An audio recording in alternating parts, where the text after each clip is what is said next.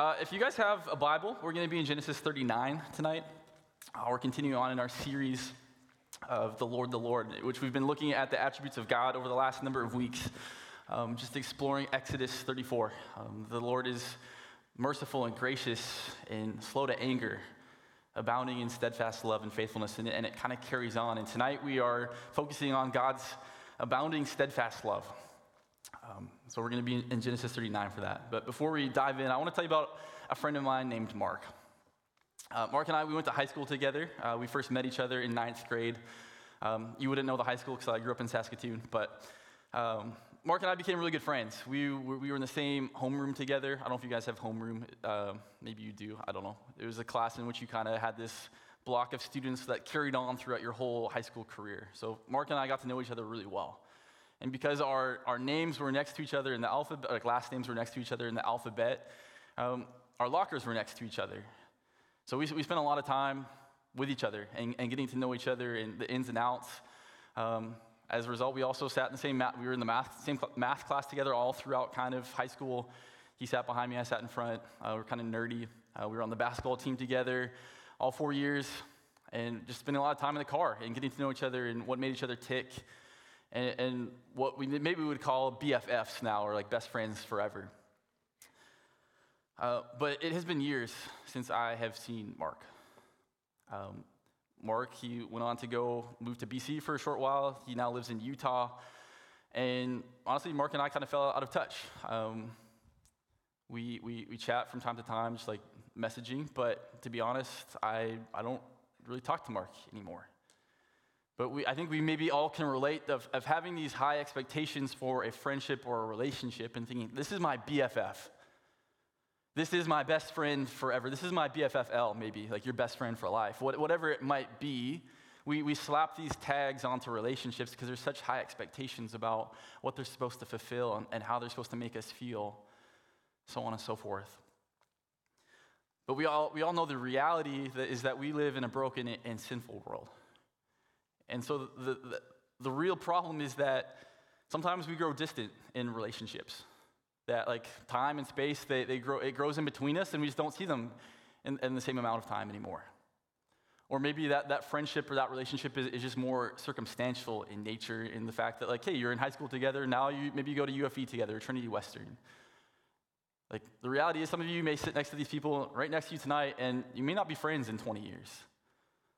Like that, that is, a sad reality. Like it, I'm sorry. I, like, hopefully you guys remain friends. But like the nature is that we live in a broken world, and, and like we're, we're fickle people, and things come up, and we become shallow, or we like we're only friends with them because what they can do for us, or what they're able to fill, fulfill in our lives. Obviously, that's a very like narrow picture of, of, of, bad friendships, but it happens. Like we have these high, grand expectations of our BFFs, and, and things happen. And they, they don't come across the same way that we hope. And it's with that then that I think sometimes we, we map those sorts of feelings and, and expectations for a relationship and we map that over onto God. And we think, God, you, you are distant sometimes. Like you, you do not feel near to me. Where are you in, in this season of life? Or you, or you feel like God's love is circumstantial. Only if I do this, only, only if I do these certain things, X, Y, Z, will God love me. Or you, or you think God is, is fickle and he's just not going to stand the test of time. God, where are you in my deep and dark moments? And so I think with how we approach these human relationships and, and the reality of, of, a broken world and, and the broken relationships that we experience is we port that over onto God. And as we work through Genesis 39, I want us to see it's actually the opposite that God's love endures forever. If you, if you don't take anything else from tonight, I, I pray that this one thing will stick out for you for the rest of your life is that God's love endures forever, that it will stand the test of time. We're going to look at it in two points this evening. It's going to be His love is loyal and His love is lasting. So if you guys have your Bibles, uh, Genesis 39, we'll start in verse 1 through 6. And this is what it says Now Joseph had been brought down to Egypt, and Potiphar, an officer of Pharaoh, the captain of the guard, an Egyptian, had brought him from the Ishmaelites who had bought him down there, who had brought him down there. the Lord was with Joseph, and he became a, su- a successful man, and he was in the house of, this, of his Egyptian master. His master saw that the Lord was with him, and the Lord caused him caused all that he did to succeed in his hands. So Joseph found favor in his sight and attended him, and he made, his over, and he made him overseer of his house and put him in charge of all that he had. From the time that he made him overseer in his house and, all, and over all that he had, the Lord blessed the Egyptian's house for, the, for Joseph's sake. The blessing of the Lord was all on that he had in house and field. So he left all that he had in Joseph's charge, and because of him, he had no concern about anything but the food he ate.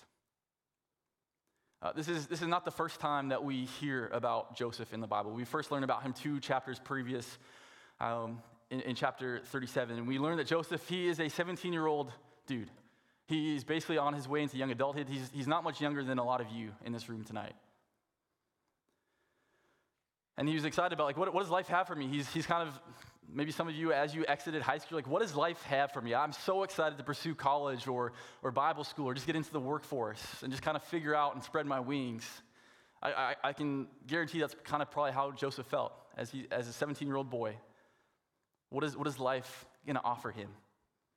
Um, also, in, in that chapter, we learn that his father has a deep, deep love for Joseph. His father is Jacob, the grandson of, of Abraham. So, like, he's the great great grandson of, of Abraham. That's, you don't need to know that, but maybe you do. Um, but he, he, has, deep, deep love for his son Joseph, so much so that he, he makes him this sweet coat. Like, it's this technicolored coat, this multicolored coat, and he gives it to Joseph because he's like, You are my, like one of my favorite sons. You are my favorite son, essentially. He, uh, he's 11th in line, and he, he gets this really sweet coat from his dad. And he also, he has these dreams that he, he has these dreams and he tells it to his brothers. And, and the reality of the dreams is that Joseph is going to become very influential one day, is kind of how it breaks down. Is that he's going to rule over his family and they're going to come and bow down to him. And they're like, what the heck? This is not a great dream. This is a nightmare for me. And so they, they get upset, they get frustrated. And his, his brothers, they start to hate him because of these things, because of the love that his father has shown to Joseph the fact that he has these like kind of weird visions and dreams. And so they start to plot and, and, and plan how, how can we kill our brother? How can, how, how can we take him out? Because this is too much for us. This is so annoying to have this guy around. So eventually they, they concoct this plan of which okay, we're not going to kill him because that would be too much for our dad to bear. So we're actually just going to sell him off and we're, we're going to make a quick buck off of him. So they sell him for 20 shekels, which is like not a whole lot and they, they sell their brother to the, the Ishmaelites, who we, we read at the beginning of this passage in 39. And he ends up being sold off to Potiphar as a result. And Potiphar, he is an officer of Pharaoh, who's like the head honcho of Egypt at the time. He's the, the captain of the palace guard, is what Potiphar is. So we have Joseph, who's excited and excited for life and what's to come, and all of a sudden his life gets turned upside down because of broken relationships and what he's, experiencing. So I, think that he would be predisposed to having uh, this mindset of when someone loves me, good things happen. Like my dad loves me. Here is this beautiful coat and this somewhat of a like, favoritism almost that he's that is shown towards him. And when people hate me, they do bad things to me.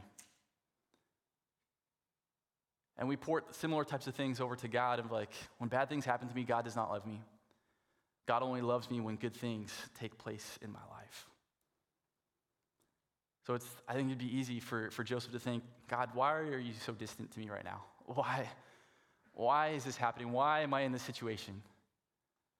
I have all this to look forward to in my life, and now I am sold to this dude in Egypt. I'm in a foreign land. It'd be like you guys getting ready to go somewhere for, to Trinity Western, and as you make your way to the very first day, someone kidnaps you, or I guess your sibling would sell you off. That's pretty dark. But you get sent off to like Panama, a land that is like so foreign to you, you're going to just do labor for the rest of your life there. A place that you don't know Spanish. That sounds great, right? No, it sounds terrible. But this is, this is what is before Joseph, which I think we'd be in a very similar predicament of asking God, like, where are you in all of this? But the text, the text is very clear. It says that the Lord was with him. The, the Lord was with him. Like he is present with Joseph. And throughout this whole, this whole scenario, we see God's hidden sovereign hand working throughout all of it. We see him as he prospers within Potiphar's household, of making his way up as a servant into being like the overseer of everything that Potiphar has. Like it's a pretty influential role that, that Joseph steps into because the Lord was with him and present and did not forsake him.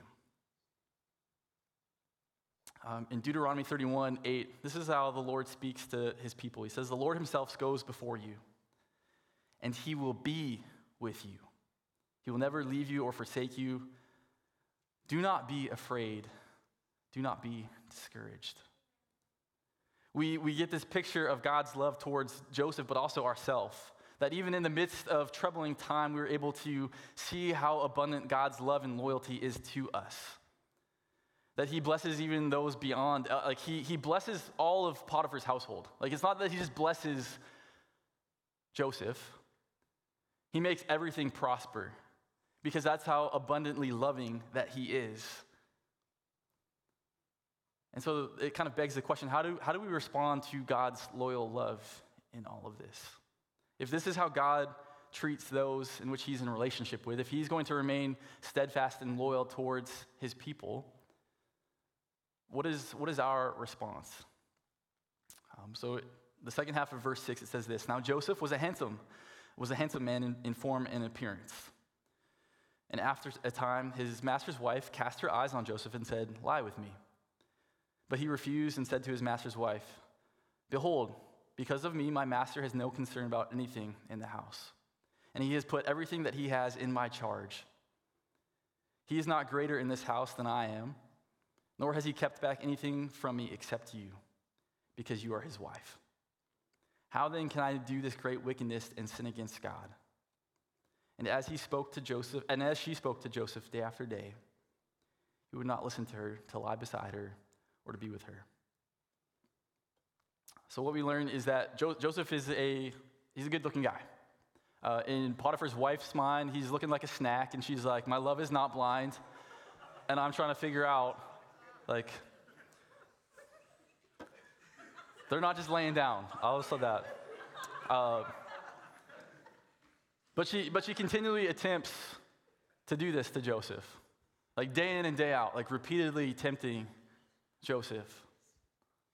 Um, I always thought this was like a really funny picture. Like, it, uh, it's like very memeable in my mind. Uh, like for those of you that are studying for finals, you know how it is like Netflix, Instagram, even like cleaning your room is somehow a distraction that you're willing to do when it's not fi- like when it's final season. Um,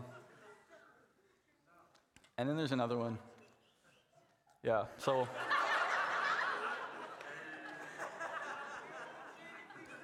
but the, the point stands is that she, she, she continually tries to attempt to seduce him, like repeatedly, day in, day out.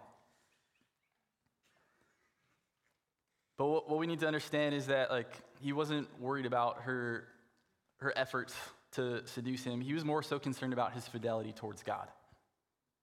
So like jo- jokes aside, I, like, I know it was maybe a little bit much to try and make light of that. But his greatest concern is like, how, how can I sin against God in this moment? If this is how God has been loyal to me, how, how can I go and just like throw, throw it to the, like whatever and just like not care? His greatest concern is how, how can I be loyal to the God that has been loyal to me?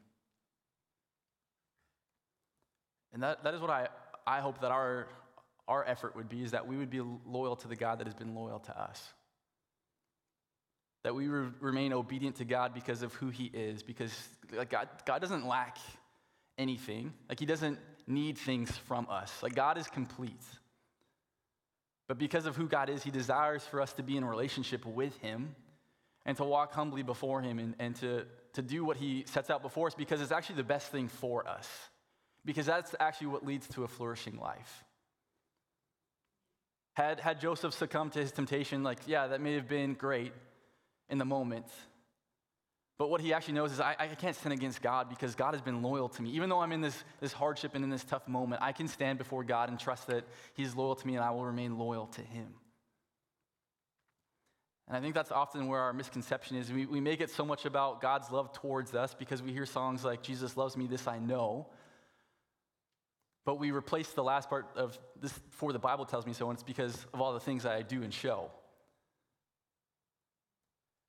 And so we need to get out of that mindset of like, Jesus loves me, this I know, because of all the things I do and show. Jesus loves you because he is, like, God is love himself. Like, that is a part of his essence and his character to, to the core, to the, the fullest.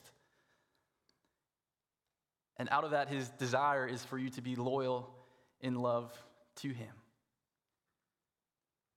Um, as Jesus is talking to his disciples before um, he's to go and be crucified, uh, leading up to that, uh, he says this to them. He says, "Greater love has none, no greater love has no one than this, that someone lay down his life for his friends."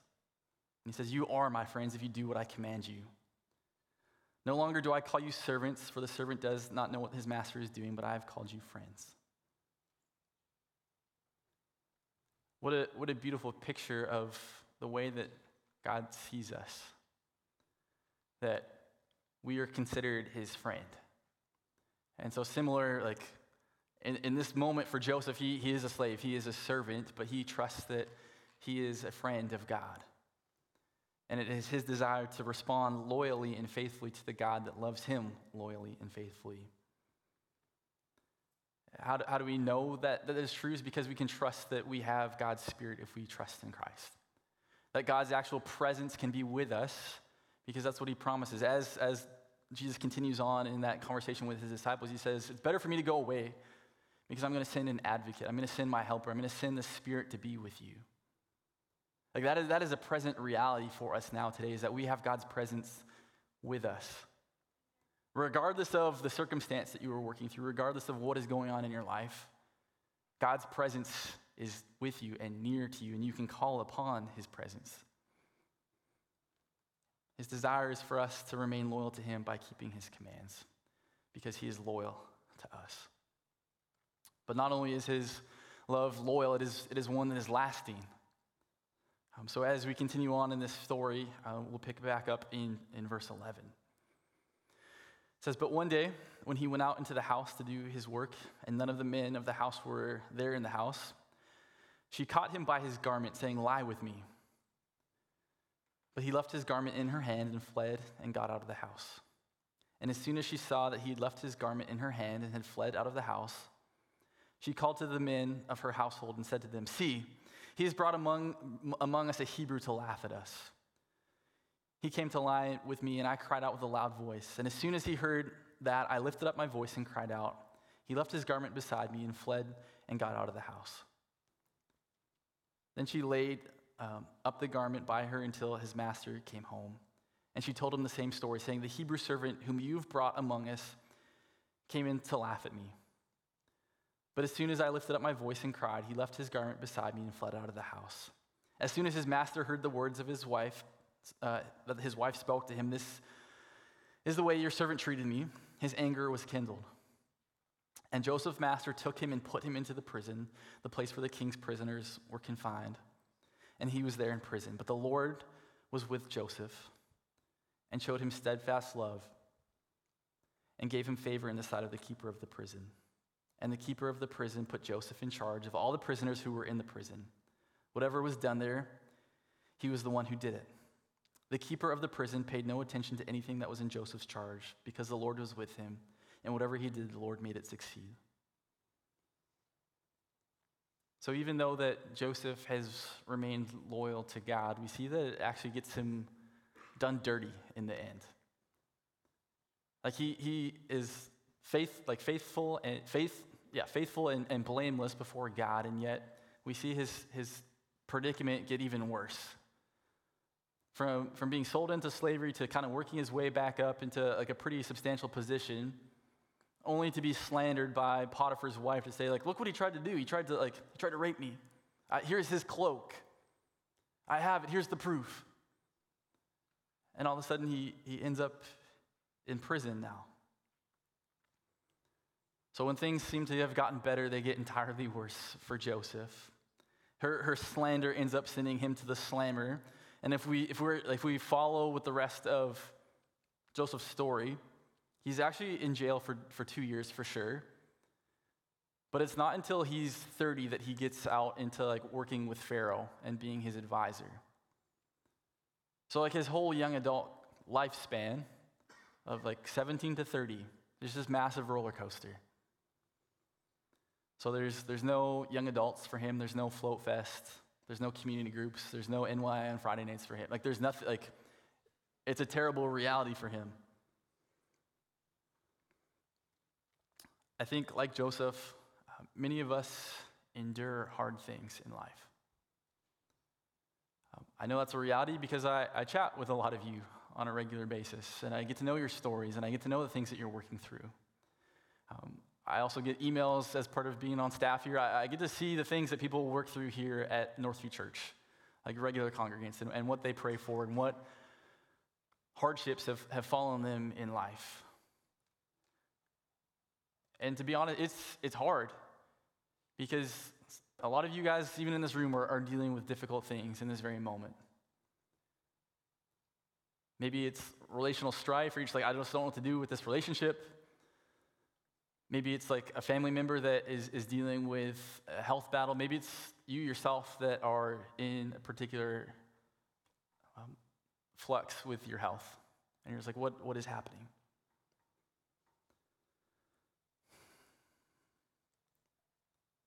And I think it's often that our circumstances and our experiences that dictate how we view God. And in, in doing so, we start, to, we start to paint a portrait of who God is based on our experiences and the things that we work through. Um, several years ago, I had the opportunity to go to Rome, and as part of that, um, I got to visit the, the Vatican, and I was able to see the Sistine Chapel. Sorry. And if you're familiar with the Sistine Chapel, it has this like massive, um, like I think it's 137 feet, this, this massive like fresco on the ceiling that Michelangelo painted. You're not allowed to take pictures, but here's a picture off the internet. Um, cropped for just good stuff, you know? Uh, but, but for many, like the focal point of Michelangelo's masterpiece is this right here. Like this picture of, of God reaching out to his creation. and it's like a, a, completely awe, like awe-inspiring and, and breathtaking piece of artwork. But like sadly, it's just one person's interpretation of God. And just like Michelangelo, I think we are prone to kind of fabricate and to have our own interpretations of God the Father. We tend to project our own ideas onto who God is or how he should behave or, or our instinct is that God can be vindictive or he is out to get us or he is just like ready to catch us in our sin. But the beautiful reality is that our God does not leave us guessing. God doesn't just leave it up to chance for us to be like, mm, I don't know how, like, who is God? God has revealed himself and provides us with his own self portrait. And we need to be reminded that our, our circumstances, that whatever we are, are working through, whatever that life ha- has thrown our way, that they're not indicative of God's love towards us in Jesus Christ. That the things that are happening in our life, they, are, they do not represent God's love towards us. How do we know this? Because as we read in this passage, we see that while Joseph was in prison, as he is in the dumps, even further than what he first began, it says that God was with him and showed him steadfast love. This word, steadfast love, it, it crops up all throughout Scripture. It's a word that we have a really hard time translating. Uh, the, the Hebrew word for it is hesed. There's maybe a little bit more of an accent on it if you were to actually say it in Hebrew, but the point is, it's a hard word for us to interpret, but often the, the idea behind it is this, this thought of loving kindness or love or generosity, of mercy, of enduring commitment, of deep personal care. This is what this steadfast love that God exhibits to, to Joseph in this moment. So, not only is it a loyal love, but it's, it's a lasting love. And it, and it spans across any sort of predicament or circumstance that we find ourselves in. It's not fleeting, it's not temporary, it's a forever kind of love. So, what do we do with this? I, I, the scriptures tell us in Psalm 107 that we are actually supposed to, to contemplate and consider the steadfast love of the Lord. To actually like stew upon it, not just to like read that sentence and say, okay, steadfast love of the Lord, but actually like think about what that means for you in your everyday life. To consider how God has been with you throughout your life. To take stock of what have, what have I been through? Where has the Lord been in those moments? Even when it feels like dark and trying, and I'm just like, God, where are you? Reflect back on your life and see, God, where have you been with me in, in my steps, in my moments, in my days, in my, in my darkness? Ponder who your God is and the fact that his love endures forever. He is an eternal God, so therefore his love will be eternal. I, I, think there's reason in Psalm 136 that it restates that his steadfast love endures forever 27 times. Like, usually we just repeat something if we want someone to get the point, but 27 times it says his love endures forever. We're, he's trying to convey something to us. He's not having us guess and try and paint God, who are you? He's a love, he's a God that loves us. But it's too often that we are thwarted by this word if. If this is happening to me, does God really love me? And I know that's really hard in the moment sometimes as we go through difficult things, but if we can shift it and drop the if and have it because God loves me, why is this happening to me? To actually ponder what is, what is God doing in that particular moment? What is, what is He building within you? How is He using the Spirit to sanctify you and to change you and to mold you more into the image of Christ? Or those that are around you as they watch you go through that thing and as you serve and as you worship. So we need to drop the if.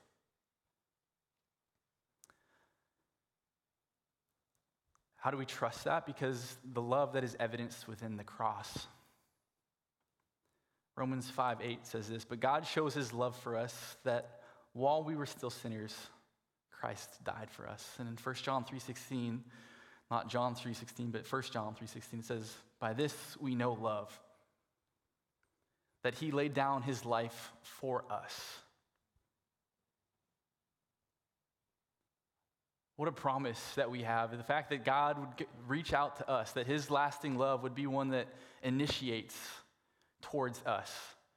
And that as we reflect on this past weekend of Easter and what it represents for us, the fact that our God went to the cross for us, that we would not have to pay the penalty of our own sin, but that we would be able to experience his love forever, should mean a lot to us.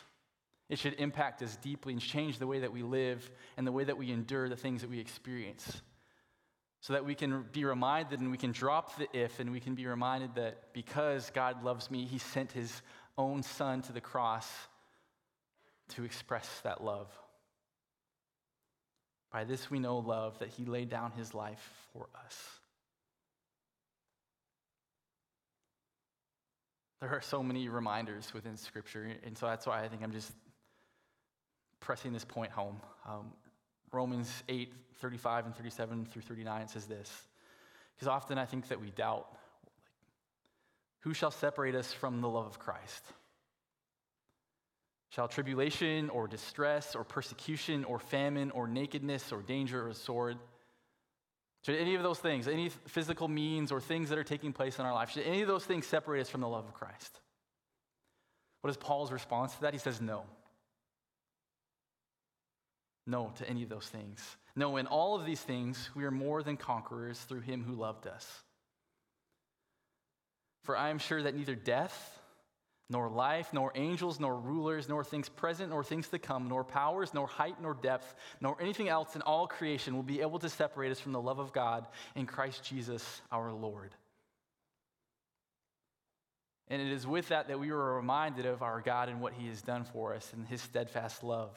That nothing, will ever separate us from his enduring love, if, for those of you that are in Christ Jesus. This is what my hope is for us as a young adults community. Um, is that we are able to endure through hard times.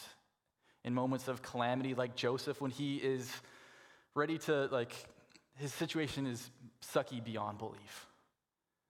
from bad to worse, and yet he remains loyal to his God. And God remains loyal to him and continues to show him love. And I, and I think the interesting thing is how Joseph, as, as, we, as you close out Genesis, how he actually responds to his brothers when they're like, oh man, how did, how did this actually all like play out, Joseph? Like, what, what is going on here? And his response is this As for you, you meant evil against me, but God meant it for good, to bring it about that many people should be kept alive as they are today. Like throughout the rest of Joseph's life, you see God's hand working. You continue to see his steadfast love exhibited towards Joseph. Sure, he's in prison for another 13 years, but he eventually becomes second in command and is a large reason as to why the people are able to prosper. Because the Lord has worked through him and continues to show him steadfast love, even in the midst of hard circumstances. And his response is, What you meant for evil, God has made for good. And so when we come across these hard moments and these circumstances in our life, may that be something that we're able to remember as well. That God works all things for the good of those who love him and for his glory. Um, I imagine that there will be many friendships and relationships that you guys have throughout life. There will be many things that come your way that make you question is God really loving? But my prayer and my hope is that you would understand the height and the depth and the breadth of God's love for you because of what He has done and what's exemplified in the cross, but also in the spirit in which He gives us. And that we'd be able to confidently proclaim that His love endures forever. Let me pray for you guys.